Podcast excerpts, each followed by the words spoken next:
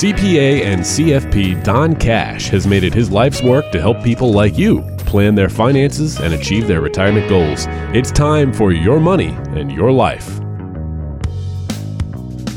Estate planning and getting our house in order go hand in hand, whether you're getting your actual home and set for fall or spring or winter or whatever that might be, or planning for your future and your retirement future. Why you need an estate plan is topic of conversation on the podcast here this week on the show. So thank you for tuning in to Your Money and Your Life with Don Cash, CPA and CFP at Donald W. Cash and Associates. And we are happy to back be back and chatting with you folks and doing our show as we usually do. And as I mentioned, the seasons move. Well, fall is moving its way in. Uh, this should be right at the end of September, dropping in October here, or right, right at the end of September. Either way, uh, as we do this this podcast. So it's starting to get a little crisp outside finally, which is good. Don, what's going on, my friend? How you doing? Yeah, you know, it's funny you mentioned that, Mark. The last time we spoke was just after Labor Day, right? Right. And now we are like a week into the fall season officially. Of Yep. course, last Mhm. I think Saturday was yeah, the official. right. And the days are getting shorter, which I don't like, of course, but the humidity is and heat is gone, which I love. Right, it's just right. great for being outside. Yeah, well, I mean, it's it's that time of the year, right? The crisp weather starts to come in. Looking forward to it after a you know a long summer and all that good kind of stuff. So it's enjoyable to have that happen. And you know, now that summer, uh, you mentioned September, obviously the the local summer. The last time we were talking in your area, since a lot of people from you know New York have gone back to work or school, things of that nature. So you had the beach more to yourself. Um, has that uh, how's that going? Is that still still happening? Well, you know, as we spoke about off air, it's been very nice, but we've had a lot of rain. Yeah, right? yes. And we've had a couple of storms, right? We had uh, Ophelia, Ophelia, who just yeah. passed by, and what was the other one that that just I can't remember the name of it. There's another one right now in Florida too. So as we speak, so Yeah, it was another one before that. It's it. I'll tell you, it was nice. We try to take, um, you know, besides the rain, of course, when the weather is dry and sunny, we try to take long walks yeah, on the beach, bike rides, get to some of the local restaurants that are just too busy in the summertime to get to. And you know, the problem is sometimes you run into the issue of not enough workers Mm. here at these restaurants since the college kids are back at school and um, we get kind of caught up sometimes in slow service because of that and i guess it's just a downside of you know general worker shortage Well, it's a trade off too, right? So it's like, okay, now the restaurants aren't as busy, but you may have some longer. I mean, even though it's the same thing about longer wait times for waiting for a busy restaurant, it's longer wait times when a really slow restaurant because there's just not enough staff. But but you don't have the noise, so it's a trade off, I suppose. right you know, depending on how you look at it. Well, you know, we are. It's also because we're right here at the beginning of October, kicking off here. Uh, that's also starting the fourth quarter, right? So it's kind of the end of the year is already here. So we're into the fourth quarter of the year. Before you know it, it's going to be all the Thanksgiving and Christmas stuff. As a matter of fact, my wife had on the Hallmark channel, and they were like, starting October twenty first, the countdown to Christmas. I'm like, what? That's not even Halloween yet. Right. And I know how Hallmark loves to do their Christmas movies, but still, it's like, oh, here we go. So we got to talk about getting ourselves in order, getting you know our house in order. Uh, So legal documents, getting things in order in that regard. Don, I want to talk a little bit about wills, powers of attorney, uh, living wills.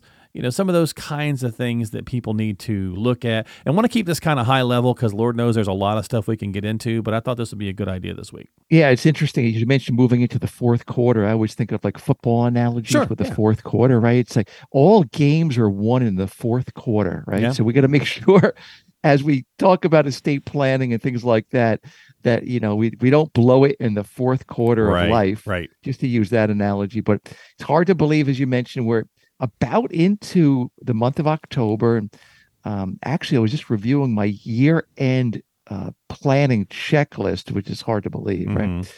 So, on the topic of of legal planning, it's not specifically only really a year end item, although families you know tend to get together this time of year on the holidays, so that's it does true. open up the opportunity for good conversations. Yeah, no, that's definitely a good point as well. I didn't even think about it that way, but uh, yeah, so we're around each other a little bit more as the holidays are coming on. So it's not always the most interesting or pleasant of conversations, but it's really important, especially for retirees.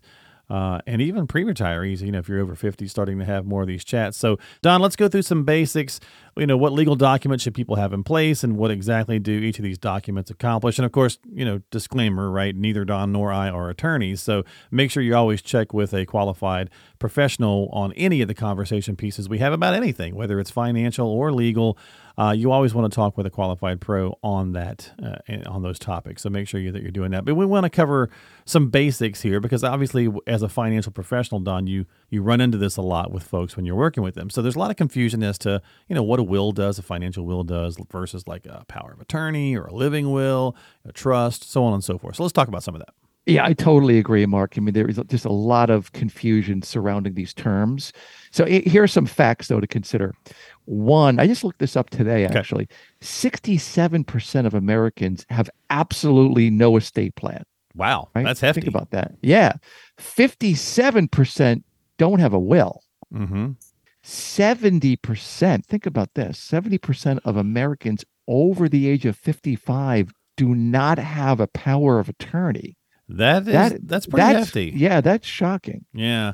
Well, I mean, definitely as you know, especially going through some medical events, I had to do a few things, you know, medical powers of attorney and things of that nature, which is another layer as well. So uh, again, let's let's talk about a few of these things. You know, which one kind of shocks you the most out of those? Yeah, I think that last one about the power of attorney for me, Mark, really does. But you know, when I speak with with clients and, and I speak with many people about this, there are quite a few that have legal documents in, in place. Of course, all of our clients have their legal documents in place. And even when I speak with prospective clients, they have some documents in, in place. Often they're quite old, right? Mm-hmm. And they need to be updated. So the conversation we're having today is going to be a good opportunity to refresh some people on the terminology, right? If their documents are old. But many people, I think, need to be thinking about their own kids and grandkids True. because those who are in their you know 20s and 30s and even 40s as a generation who often neglects this type of critical planning. Well, to your point about them being old, the documents, some there's certain things that we just I don't know where we get them and we throw them in the drawer and we're like, oh, all right, I did it, you know, 20 years ago or whatever, and it's over there in the drawer and it's good enough. So let's go through them, dust them off, see why they are, or see what they are and why why we need them. By the way, that's very common, as you mentioned. They people have documents that are 20 years old. Oh yeah they had them when their kids were young and then, right. you know they need to be updated. So simply speaking these legal documents determine who gets your stuff when you die and who takes care of you and your stuff when you're not alive and disabled. When you are so, alive. when you are alive yeah. right and disabled. So let's go through each one right starting with the most important while you're alive. And here's a question. Which one do you think is that document, the most important document when you're alive? Of the three we covered? Yeah, of the, of the documents we just went over. The power of attorney. Correct. Yeah. Right. That's it. You know, people often get kind of hung up, Mark, on the will. Mm-hmm. Oh, yeah. Right. You know, yeah, which yeah. is important. Don't get me wrong. But, you know, think about it. The will determines where your money goes when you're when you pass away. Right. Uh, the power of attorney determine really who does what you can normally do when you're healthy for you when you're alive and disabled. So that's why it's the most important document that you should have in place when you're living. Yep, exactly. So give us an example. All right. So here's an example. Let's take a scenario of married couple. Okay. Right? Most folks, right? Yeah. A disabled man, a healthy spouse. All right. So here's the definition of the power of attorney defined it's a legal document that involves the ill person, in this case, the husband, who's legally known as the principal, right? Giving a healthy person, in this case, the wife, legally called the agent or attorney in fact, right? Okay. So people don't really have to get too hung up on the uh, terms when they have one of these, but it's good to know, like you know, what these terms mean when they're reading them. Right. Right. So it gives the the attorney in fact, this the uh, the healthy spouse in this case, the authority to act on his behalf. Right. So it's used in the event of a a sick person's temporary or permanent illness or disability, or when they can't, you know, sign necessary documents for themselves. Right. So the sick person must choose a power of attorney who they trust to handle their affairs for them. And, and here's the key this sick person really needs to get the power of attorney in place when they're healthy, right? You know, years prior, not when they're sick. So another point to consider is really everyone over age 18 should have a power of attorney. And I'll tell you why a little bit later. Okay. Yeah, we'll, we'll we'll circle back around to that here. So, a couple questions for you as you were going through that. Are there different types of powers of attorney? I mentioned medical earlier, right? Mm-hmm. Uh, does it only kick in when a person becomes disabled, and does it need to be a family member? Yeah, these are great questions, and they're you know pretty typical when we're doing estate reviews with attorney. So, uh, first of all, there's basically five types of oh, powers okay. of attorney. I did not know okay? that. And at least three of them are typically included in a full estate plan. So All here right. they are. There's a durable power of attorney, which I think many of us have heard that. Right. I'll, we'll get to that in a moment. There's a springing hmm.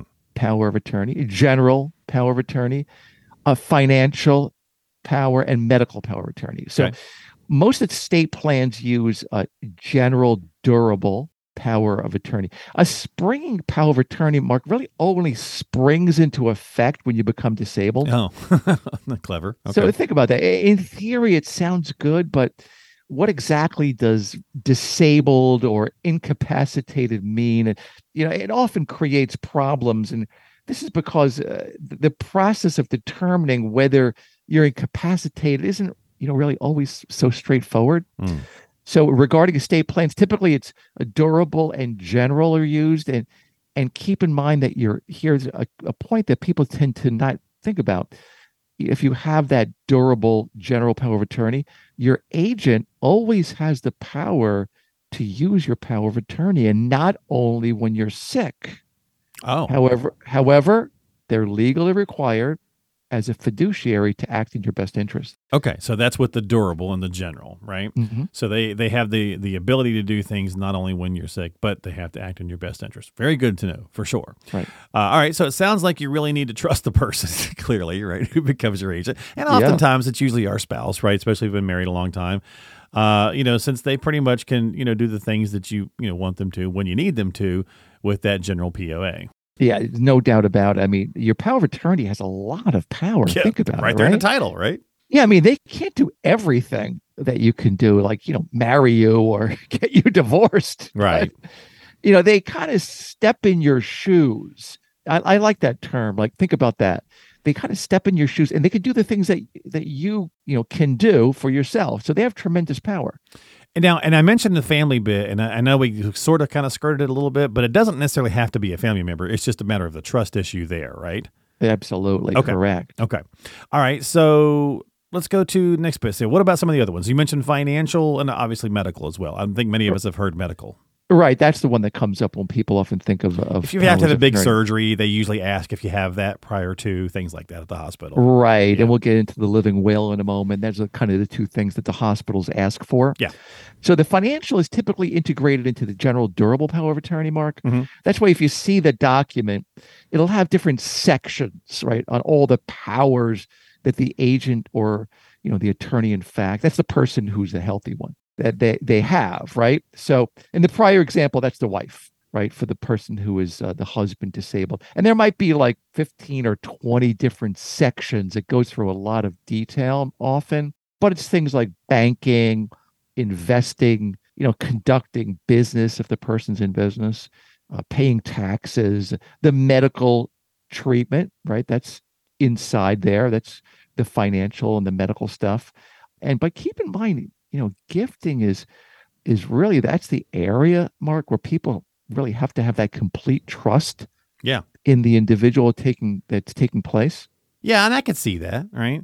So when you're talking about that trust factor, what if the power of attorney is is not trustworthy? I hate to say that, Don, but can they like gift themselves money? You know, that's the issue, right? That's where you're, they're a fiduciary, so they're legally required to act in your best interest.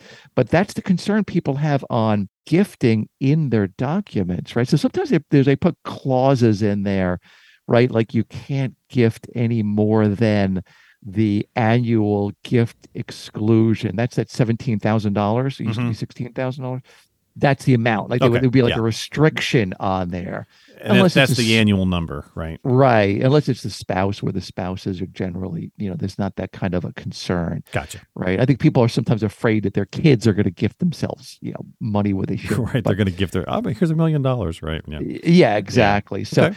that's why if you have a power of attorney, you should pay close attention to that gifting clause and know that your power of attorney, you know, had that right. Okay.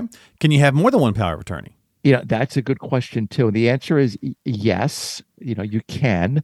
Uh, typically in a marital arrangement, you know, the the spouses name each other, right, as their respective agents or powers of attorney, as well as typically, Mark, I see at least two backups in case something happens to the spouse, right? So it's called a successor power of attorney. It's typically a responsible family member, like an adult, a child or sibling, and uh, sometimes they're co-powers of attorney, like it'll be your two kids Gotcha. acting Right. together, or you would have, you know, your son first, then your daughter, or vice versa, or a sibling or someone like that if you're if you're a single person. But here's the key, you know, again, just know that they have a lot of power. Yeah. Okay. Uh, what happens if a person gets sick and disabled without a power of attorney? Yeah, that is really where you run into problems, right? If you think about that, right? So you're a sick person and there's no power of attorney. So that's where, you know, if you don't have a plan, you do have a plan. It's called the state plan. It's the state where you live. They, they take over, and that's where the rules of the state kind of step into the process. So I'll, I'll give you an example. Let's say a husband has a 401k or an IRA and he's saved for many, many years, husband and wife, and the value is $1 million. And he happens to be out cycling one day in a charity event. He falls off his bike and hits his head. And his wife wants to access the funds for normal living expenses. Okay. She's kind of out of luck. Really? She, yeah, she can't because the bank or the custodian won't even speak to her because she's not the owner, right? Mm. She's not the owner of the account. and he's not passed away. he's not passed away and he has no power of attorney. So Mm. She, in effect, is kind of locked out of the account. So Hmm. just imagine this what happens if, let's say, turn the clock back not too long ago, the, in the three years ago, right during the first two months before COVID hit in Mhm. January of 2020. If this happens then and she notices, wait, he's got way too much money in stocks and sounds kind of risky and she wants to make some changes, she can't do it Hmm. Right? So keep in mind, it's even more important for a single and a non-married person to have a power of attorney because of these kind of instances. Yeah, because there's like who's going to be looked at for that kind of stuff, right? So you know, maybe if you're a bit younger and you're not married, not maybe younger, but even like 20s or 30s or whatever the case is, maybe that's still a parent, right? Something like that. Mhm. Uh, just having someone listed. So how does a person get uh, a POA at that point if it seems like it's too late? Is there anything you can do? Yeah, like I said, it's where the state you live in takes over. You know, in this case, you would need to file for a guardianship, which is costly and time-consuming, and who knows how long that's going to take. So Gotcha. I, I've seen it happen, and, and this is where people just don't think this through. Right? Mhm. They think that hey, because I'm married, that you know my wife can do everything. Right. Yeah. Well, I think we assume that. Yeah. Yeah, and it's not the case often. So I'll give you another example where people get blindsided. How many people have a power of attorney for their kids when the child turns 18 years old? Think about that. Yeah. I didn't do it, so I would guess very few. Yeah, exactly. I mean, it's something that really has to be thought out ahead and brought up. So, what happens if your child or grandchild, in this case, is away at college, gets sick, or you need to access financial or medical information? They're for an adult. Yeah. yeah, that person's you know no longer a minor, and you have no authority over them. So Yeah. It can be a real, real headache at that point. Yeah, that's a great point. You know, I didn't even think about that when our daughter was off at college, right? It's you you can't talk to about those things because they you know, they're no longer a minor. She's in the Navy now, right? So she had to fill out some forms in that regard. So that if something happens to her as a single person, that we're able to get that information. So yeah, great point. What happens for those folks that are in that position? You know, Mark, I find out when when the, my kids when they went off to college, the only thing the school is interested in is you paying the tuition. That's it. Yeah, that's the only thing they want to talk to you about. Yeah, That's it. They'll send you the bill, baby. Mm, you got it. You but got after it. that, eh, you have no rights. you So- Zippo. yeah. So if they were in the hospital, you know, the doctor, here's the, the downside. the doctor might give some kind of a treatment to your child or, or grandchild that you really oppose and even you know you know that your grandchild would oppose or your Mhm. child would oppose if it were financial and there was an issue and you had to step in or deal with the school it's basically whatever the school rule is or whatever state law says so a simple solution is to be really mindful to get that power of attorney for anyone over age 18 Okay, two questions. What's the best way to get one, and are they costly? People probably thinking, wondering about that. Yeah, it's a good question. I mean, I I would suggest going to an attorney. Mhm. All right. You can also get these online, right? Mhm. So the online option is the least expensive. Okay. Right. But I find it's best to really have a relationship with a a trusted attorney, even you know at a young age. It doesn't have to be the the eighteen year old or twenty year old, you know, the college student that has a relationship, but the parent does. So you know, it's one of these things where it, it pays not to be penny wise and pound foolish, so to speak. That's I know it's an old saying. nice, but- breaking out the good stuff. Yeah. yeah, it's like to get the relationship. It's important, I think, to have that trusted attorney in the family, in the life, uh, just to make sure that everything is kind of organized and and documented. Okay. All right. That last example you gave us kind of gets us back around to the thought of the, the medical power of attorney. What's the difference between that and like a living will? Yeah, that's a question that comes up a lot, Mark. Right? So, a health care or a medical power of attorney gives someone else. You know, that's um, they typically they call that the proxy. Remember we talked about the the power of attorney. They they have different terminology sometimes in yeah. this healthcare document. It's the ability to make decisions for you regarding your healthcare, like the example I gave before regarding the college student. So, Yeah. the living will is at least in where I am, it's also known as an advanced healthcare directive. Okay. Many of us have heard that too. Yeah. Yeah, that's the term. So it focuses on your preferences concerning medical treatment. If you develop like something like a terminal illness or an injury, like a brain injury, brain tumor, Mhm. You know, even Alzheimer's disease, head trauma that causes your your ability to lose brain activity. So uh, the medical care in the in the living will includes more specific instructions like tube feeding, assisted breathing, you know, resuscitation, other life prolonging procedures and the, the language often gets confusing because the word will is in there mark and Right. and people kind of get confused and it, it really it differs substantially from the financial will Yeah, and I think maybe that's why advanced healthcare directive has started becoming more the norm, and, and so that's probably a good thing, right? Because it separates that uh, in the mind a little bit. So, all right, so we've got the durable power of attorney, medical power of attorney, the living will, and the last item we haven't reviewed is the basic, the normal will, I suppose, right? We we think tend to think of that as you mentioned from a more financial standpoint. yeah i mean that's the the call the, the last will and testament right, Right, so right. i mean and and even within these other documents mark i mean we even haven't talked about things like the things called hipaa forms and anatomical gifts Well, like, we you know, said we were going to go high level, Don. There's a ton yeah, of we, stuff. we're not going to get too much in the weeds, but there's other like sub documents too, and funeral arrangements, things like that. Yeah. But the last will and testament, legally speaking, the last will and testament, it's the, the legal document that communicates a person's final wishes regarding their assets, right? Their stuff, right? Their their savings. It provides Who gets what? who gets what, right? You know, we've seen these old movies where you're sitting in the, the attorney's around, office Yeah.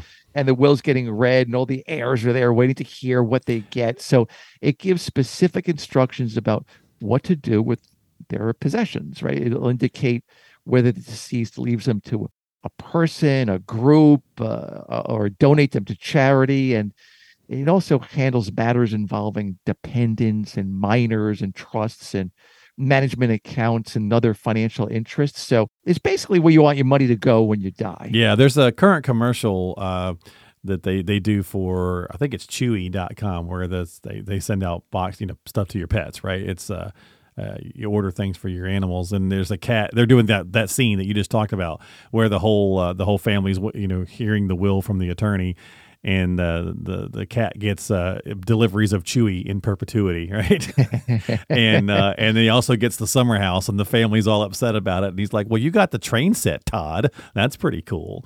Uh, so yeah, they're still doing that kind of. Uh, uh, image that you described there. Um, all right, so this only back to this though. It only affects certain assets, right? It's it's not just every single thing, or is it everything? Yeah, that's a you know a good point that's often overlooked, Mark. You know, for many people, a good chunk of you know their estate value, it doesn't pass to the heirs through the will, Yeah. right? You know, commonly these are things like your IRA, your 401k, right? Life insurance proceeds, bank accounts payable on death, things like that. So if your will states that, let's use an example. If your will says, leave my assets to my wife and your IRA lists your brother Yeah, yeah. as a Yep. designated beneficiary, it's your brother who gets the Yeah. IRA, not your wife. Yeah, and we've talked about that many times. The the beneficiary designations, the BDs, um, that trumps a will. So you've got to make sure you have that stuff right. To your point, you could have it listed that you want uh, the cat to get to use my story. You want the cat to get everything, but it's what the beneficiary designation says on things like your 401k or IRA. So yeah, Absolutely. And, and here's a, you know, it's a notable example of- that will hit home. Maybe we'll, we'll throw up a link on this. There was a case of a teacher in New York City who listed her mom and her sister as the beneficiaries on her 401k, that type of retirement account, when she started her job in her 20s, right? So she got married in her 30s and died in her 60s and never changed her beneficiary designation. ah, So when she died, since her mom had passed away, you know, years prior, her sister inherited her whole ent- retirement account, which I think was close to a million dollars. and the And husband her got gypped, husband yeah. got nothing, even through multiple lawsuits, multiple courts. He ended up with nothing. So yeah, they were married a 30 lesson- years and he got nothing. Yeah. That's right, exactly, thirty years, or I think it was even more than that. So Yeah. here's a lesson: always check the beneficiary forms. It's on our year-end checklist. Yeah, uh, somebody taught me a cool way to remember some of the things. That was called the D's on the big D's. So uh, upon a death, make sure you check those things. Upon a disability, check those things. Upon a divorce, check those things. Right. Uh, so you know, use the big D's to remember to update your beneficiary designation. So just a little little tip to help you remember that. Uh, all right. So anything else regarding the will? You know, I like that three Ds, right? It's I think there's four actually too. I think the fourth one's a decade, at least once a decade. I think. yeah, the other. that's yeah. sensible. I'm going to write that down. There you go. Four the, Ds. The four right? Ds. Um, you know, Although 3D pen is pretty good too, because you know 3D movies or 3D, you know whatever you want to go with, right? You know what? Three or four D. Yeah, there you it's go. going in the. It's going on my list. So there you go. yeah, here's a what I would say. Just know what your assets affects, right? You know, Okay. Your will, right? Typically, your will it, it affects assets like your real estate, your furniture, jewelry. Like you were talking about the Chewy commercial, Right. you know, so and so gets the jewelry and the furniture, you know, a lot of bank accounts and, and non IRA assets and non life insurance assets. So Okay. the key person involved in settling the estate is called the executor or the executrix if it's female. hmm And like the power of attorney, you should name backup people, right? Backup executor or executrixes. Uh, and keep in mind, though, the executor has a lot of responsibility. The reason is that the executor has to go through something called probate, which is just a, a legal term mean meaning proving the will. Okay. And the executor is also a fiduciary, right? So there's a lot of responsibility on his or her shoulders. And ideally, like the power of attorney, it should be someone who is ethical, organized, financially capable, strong minded, ideally compassionate because it's a legal process. It might take some time. And essentially, it is a, a very big job. Yeah, you, think about many family dynamics, right? And if you've got multiple kids, a lot of times you'll you know you'll see where people pick the uh, I suppose the maybe the eldest or the strongest, right, or whatever the case might be, the one that's maybe in the the best position to handle that. Uh, executor or executrix uh, job. So, yeah, some, certainly something to keep in mind there. Any other thoughts to keep in mind? Yeah, you know, we'll go through. I think maybe we'll do another show because we got so much here about like some of the specific tips and strategies to employ. Mm-hmm. But one comes to mind that if you're charitably inclined, it's best to think about leaving a portion of your IRA to a charity uh, instead of uh, you know money and cash in your will to a charity. Because you think about this way, the IRA has never been taxed, and if you leave it to a charity, then nobody pays. Nobody has to pay the tax. Yeah. right? So if you're leaving your, for example, the IRA to a child, and you're leaving money in the will, like say your CD to a charity, you should consider doing the opposite, right? Leaving the IRA or portion of it to the charity and the money, the CD money to the child, because if you leave the IRA to the child, they're going to be paying taxes on it. So this is something to consider. This, you know, as I mentioned before, there's so much more than this, and and this is really, I think, why proper planning is so essential. Yeah, absolutely. So again, if you got some questions when it regards to estate planning, and obviously many financial professionals uh, work with folks on dealing with legacy planning and estate planning, and then they bring in attorneys if you don't have one. Usually have recommendations, but it's part of having that team to help you with the things that you need. And on the financial side, that's what Don's here for. So as a CPA and a CFP, certainly uh, well versed in those conversation pieces that we're going to need when it comes to our financial side, and as well as some of the the legal stuff. But of course, he's not an attorney. So you want to make sure that you're referencing that with an attorney as well. So give him a call, get on the counter, have a conversation, whatever you need to do. Find him online at donaldcash.com. Great way to just get started. Visit the, uh, the website there. Lots of tools and tips and resources and things to check out. donaldcash.com or call him at 800 664 1183. And don't forget to subscribe to the podcast, Your Money and Your Life, with Don and myself here, as we hopefully bring you some useful nuggets of information on our show a couple of times a month. So, as always, we appreciate you. Don, thanks for hanging out, buddy. Thanks, Mark. We'll see you next time here on Your Money and Your Life with Don Cash.